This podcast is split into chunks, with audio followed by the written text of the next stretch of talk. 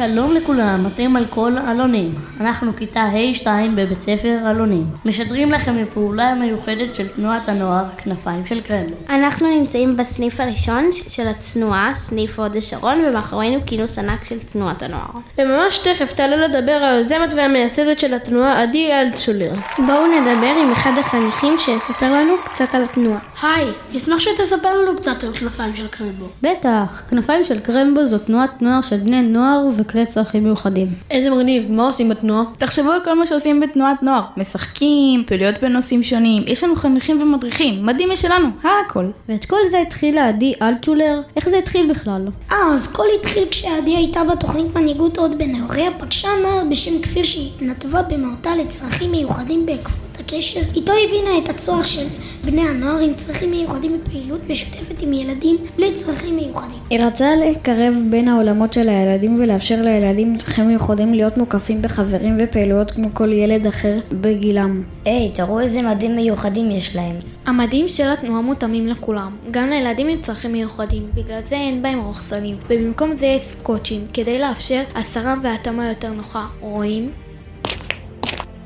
והיום התנועה היא כל כך גדולה, יש מעל 9,000 חניכים בתנועה ו-86 סניפים. וכל זה בזכות עדי והמשפחה של כפיר קובי, שלקחו יוזמה ויצרו משהו ענק. היום עדי העבירה את השרביט הלאה, אבל ממשיכה לפעול בתחום החינוך. תראו איזה מרגש, החניכים הכינו לעדי מצגת תמונות מיוחדת. אפשר לראות כאן את התחנות שהיא עברה, וההתנדבות שלה עם כפיר קובי והפעילויות בתוכנית המנהיגות, ליד. והקמה של כנפיים של קרמבו, כולם מחייכים, איזה מרגש. טוב, הגיע הזמן להתחלק במידת השיעור. גם אנחנו רוצים לספר לכם על די אלטשולר. אז קבלו אותנו שדרני הפודקאסט של כיתה ו'2.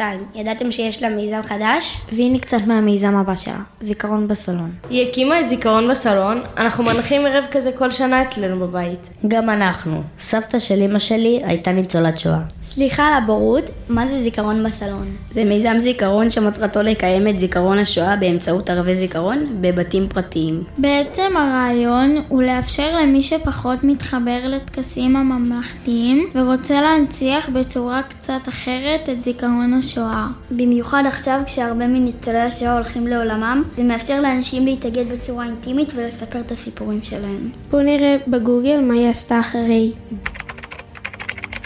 גוגל אומר שהיא הובילה את ארגון החינוך של גוגל. אה כן, גם אני חזקה בחינוך דרך גוגל. ומה היא עושה עכשיו? שואלים את גוגל שאלה והוא עונה. כן, זה לא בדיוק זה, אבל יפה. היא ממשיכה לפעול למען ילדים עם צרכים מיוחדים, והקימה עמותה ששמה לה, במטרה להקים בתי ספר מכילים בהם לומדים ילדים בעלי צרכים מיוחדים וללא הפרדה. הם הקימו חמישה בתי ספר כאלו, שמשלבים חינוך מיוחד וחינוך רגיל. אתם יודעים מה? היא ממש יזמית בדם. צריך לתת לה להדליק משואה. היא כבר הדליקה משואה ביום העצמאות, ב-2020. היא באמת אישה מיוחדת עדי אלטשולר. קצת עושה לי חשק להקים מיזם משלי. אולי יעלו לנו רעיונות מהנאום שלה. ששש, בואו נהיה בשקט, שלא נפספס. הנאום מתחיל.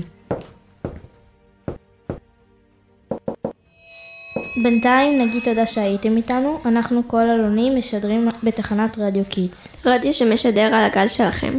תודה רבה לכם שהייתם איתנו. ביי!